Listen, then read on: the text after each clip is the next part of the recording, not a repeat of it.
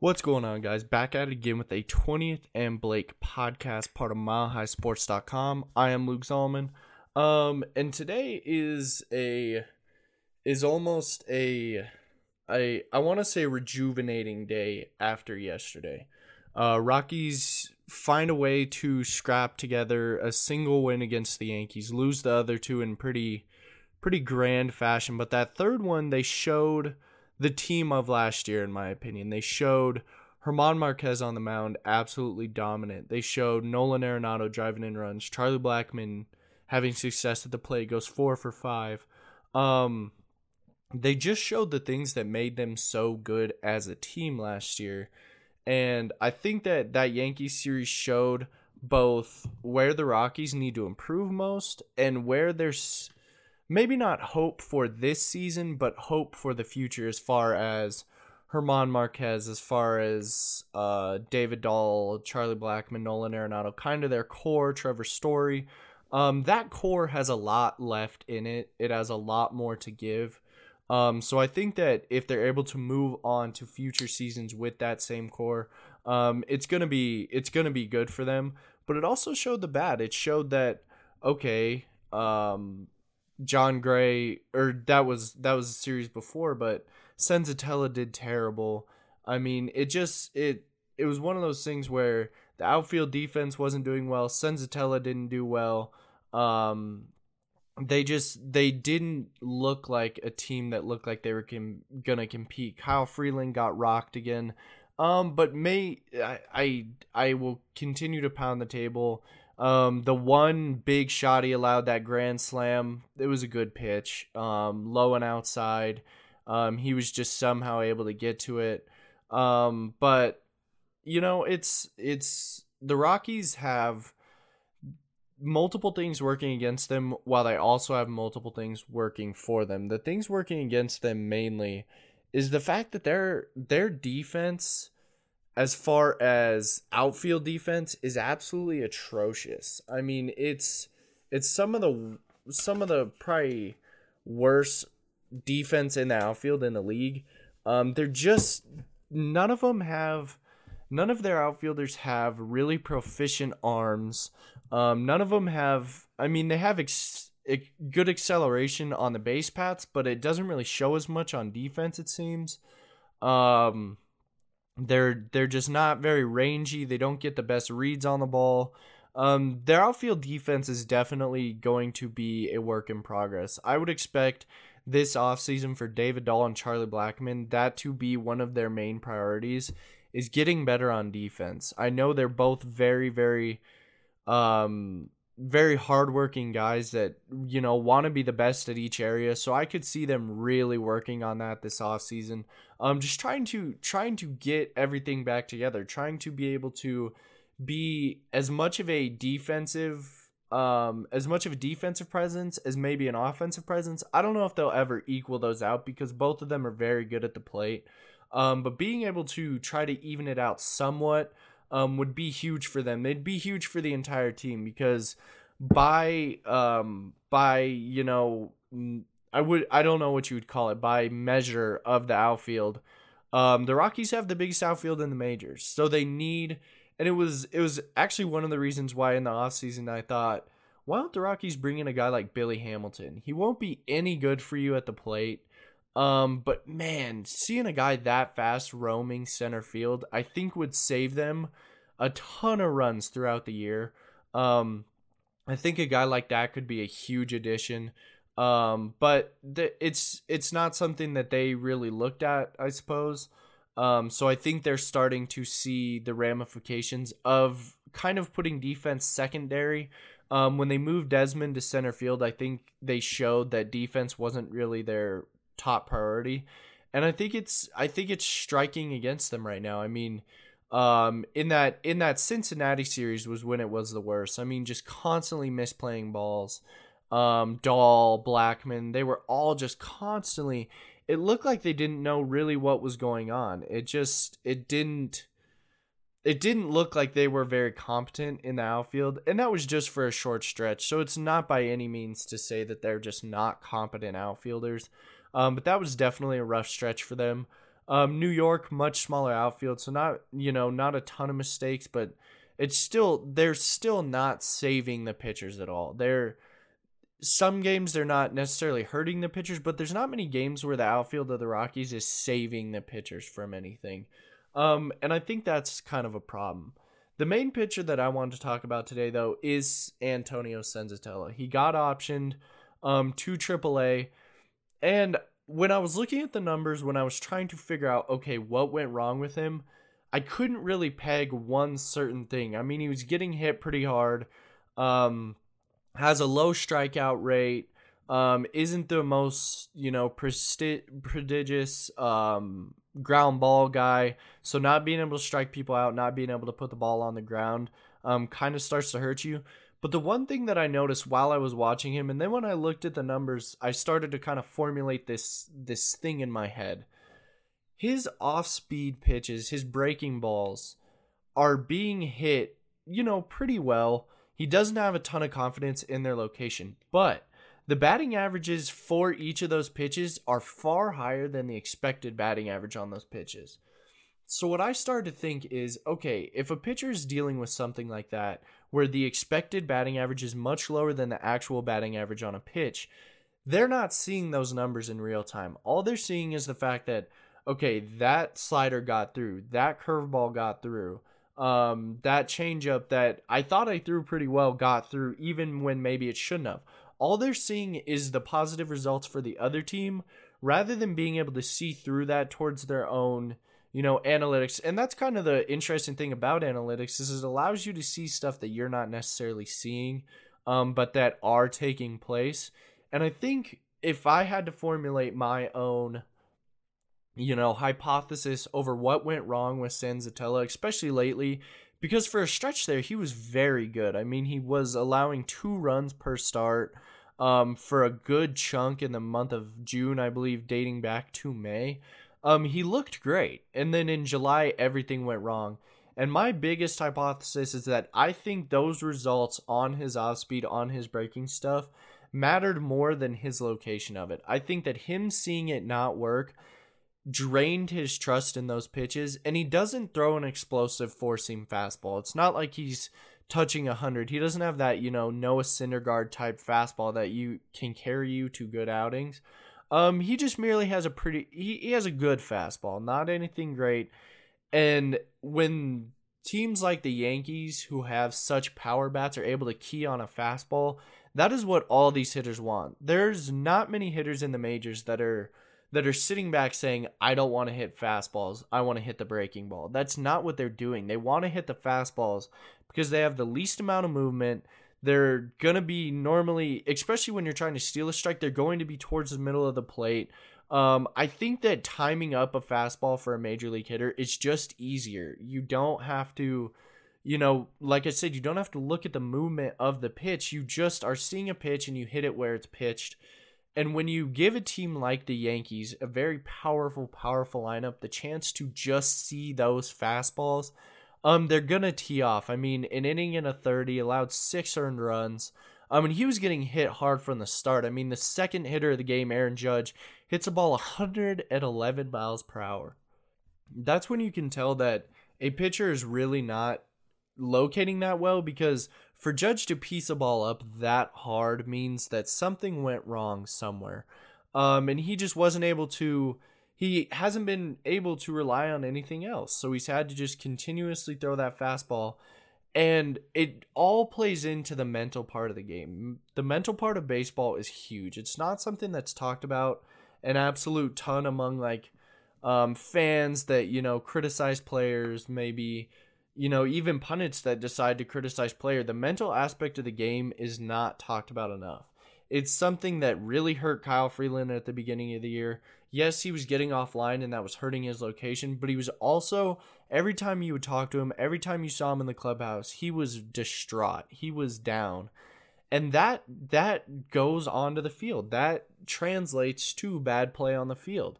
It's not like that's just an isolated incident where you can sit in the sit in the clubhouse and be down on yourself and then on the field you suddenly it just clicks and you're good. That's not how that works. And it also stems back to Jon Gray. Jon Gray is the biggest mental the biggest case for the mental effects of baseball of any pitcher in that clubhouse. Last year and years before that, there were multiple times when he woke up so nervous he could not eat before a start. He couldn't sleep before a start.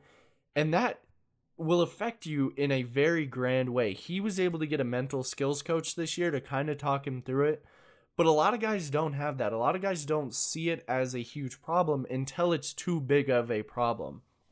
Jon Gray didn't start focusing on it a ton until he was already demoted and then this offseason after his down year last year. You know, he was trying to, he was climbing an uphill battle after a rough year and that's when he started to seek that mental help. He didn't seek it before and that's the problem that a guy like Senzatela could have is he's not paying attention to the mental aspect of it enough possibly and so he's not able to you know, put things together in a way that will be conducive to his success. He can't put the mental and physical side all together. And I think that's that's huge. I mean, a guy like Jon Gray, it completely derailed part of his season.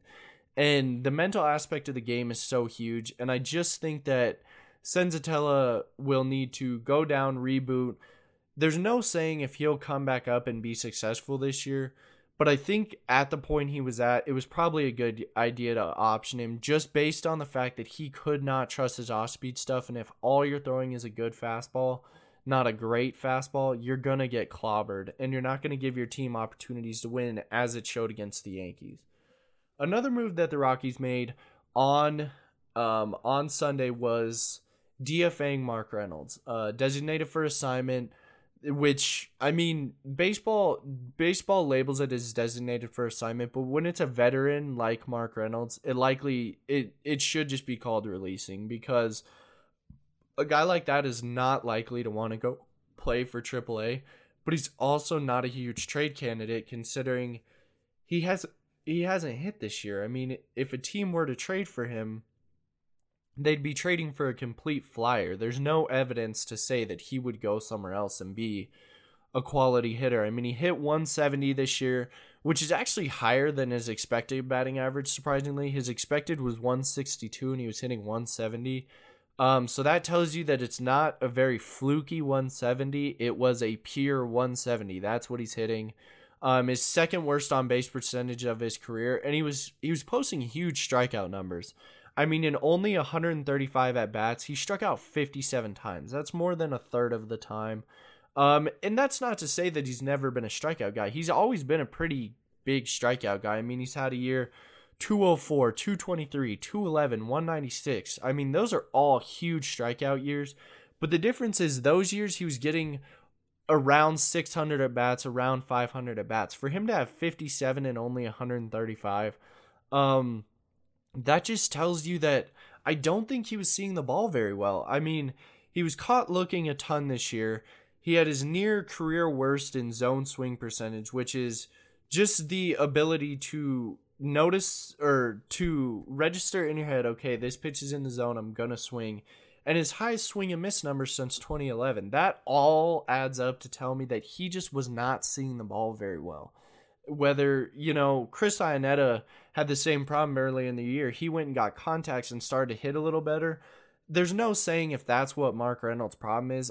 It just seemed like he just wasn't seeing the ball well, and it's a tough it's a tough move because I get it. Everyone will look at the fact that okay, he wasn't hitting and he's an older player that automatically equals DFA. But where it gets tough for them is that now they've lost a ton of leadership in the last two years. They lost him, they lost DJ, they lost Cargo, and they lost Gerardo Parra. All guys that were relied upon quite a bit for leadership. And that I mean, it's it's it's not a small thing to not have leaders on a baseball team, especially on a baseball team that is so young. The Rockies have a insanely young team when you compare it to some other teams in the league. So being able to have those veterans is crucial. So for them to also lose Mark Reynolds this year, a guy that was a leader in the clubhouse, it's pretty tough. And I think the role that he was put in as a pinch hitter, he's succeeded in that role in the past, but I just don't think anymore he's very well equipped to be that pinch hitting force. Um for the Nationals last year, spot starter, pinch hitter, was able to hit 13 bombs, but his average was still down last year, 248. He's when you're getting put in in situations that like a like a okay, a spot start at DH on um in the first game of the Yankee series. And then you have to take 3 or 4 at bats that game as a DH after not taking really any um, consistent at bats before that, and you have to get used to the DH role because the DH role is different than being in the field. The DH role is I'm gonna go in the cage, take some swings, go back into the dugout, wait, wait, wait, wait, and then go back in there, take some more hacks, and then go out on to the field and actually hit. When you just have this process of constantly waiting, I think it can really drain on you so I just I don't think Mark Reynolds was put in the best position for him to have success. He was put in the best position for the Rockies, but not for himself. And I I just think losing yet another leader is tough because Nolan, Charlie Blackmon, Trevor Story, they're all great players. There's no doubting that they all have amazing work ethics. Um, but if you ask Bud Black, he'll tell you that they tend to be a very, very serious bunch um, almost too serious at times, and I think that can affect the way that they lead sometimes. The I think the leadership in the clubhouse has already lacked a little bit this year, just because there's not enough voices. I mean, you have the Daniel Murphys, Ian Desmond's a great leader. Charlie Blackmon helps the younger guys with hitting, but I just think as far as a guy to step up and say no more, um, they they've had trouble finding that guy at times this year, especially recently. Charlie stepped up in that series finale was able to hit a home run leadoff, and I think that changed the whole complexion of the game. But they need more of that. They need they need to not always be fighting an uphill battle. Um, and I think that has a lot to do with leadership. So I think that losing Mark Reynolds does take a hit at that leadership once again. Um, and and so I wanted to look at maybe some replacement candidates. Um, the most obvious one, a guy that could probably bring some leadership as a veteran, is Yonder Alonso. I mean, he's hitting 419 since they signed him to a minor league deal, I believe about two weeks ago, um, three weeks ago. Not not a hundred percent uh sure, not without looking at a calendar how long ago it was. Um, but he's been putting the ball in the air well. He's o- he's only struck out six times. He's walked five times. Um, and he was a big he was a big part of that launch angle revolution. He changed his swing when he was with Cleveland and he was able to turn his career around a little bit. He hit 23 bombs. Um, he's hit 20 in each of the last two seasons before this one. Um, he's really become more of a power guy from the left side of the plate. Um, so he could be he could be huge for the Rockies, but once again, he'd be put in a situation where he wouldn't be getting consistent at bats. He would be a guy that would get the spot starts and the pinch hitting. So is he going to succeed in that role? Who's to know? Because when he succeeded most was with the Indians, and he was getting pretty regular playing time. So it's it's kind of impossible to know if he'd be able to put it all together.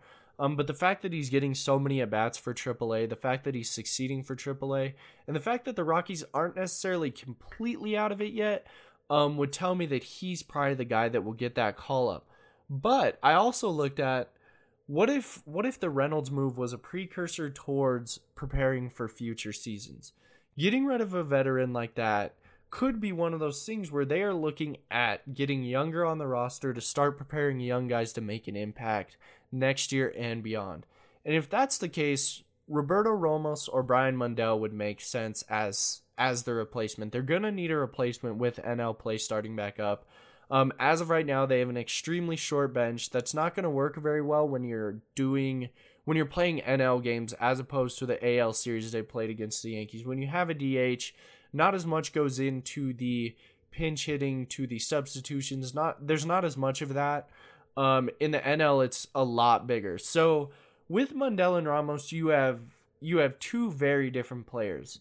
Mundell from the right side is a huge is a huge contact average type guy. Um, he's been consistent all year. Doesn't have a single month under 295. Um, he's at 276 this month, but the month's not over yet, so it's hard to it's hard to finalize that. Um, he's he's got a ton of gap to gap doubles power. He's got 25 this year. Um, so he's not going to be that huge homer guy. Um, you know, Mark Reynolds was that back in his career. Yonder Alonso has become that as his career's gone on. Um, so he'd be a change of pace from either of those two guys.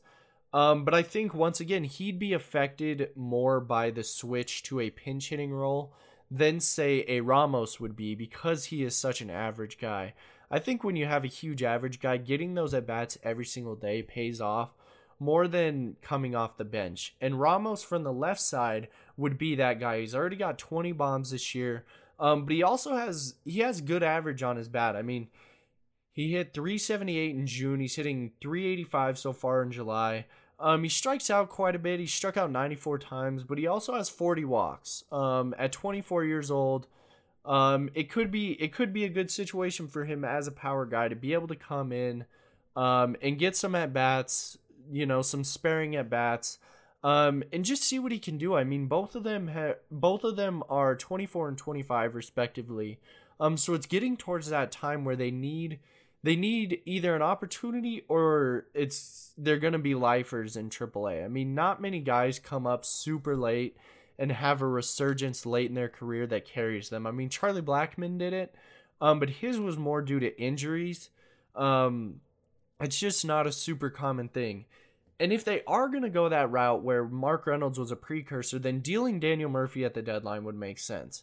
A contending team that could use either a DH, a first baseman, or maybe a second baseman. I don't know how good he'd be at second anymore. He played a little bit in that blowout loss to Cincinnati.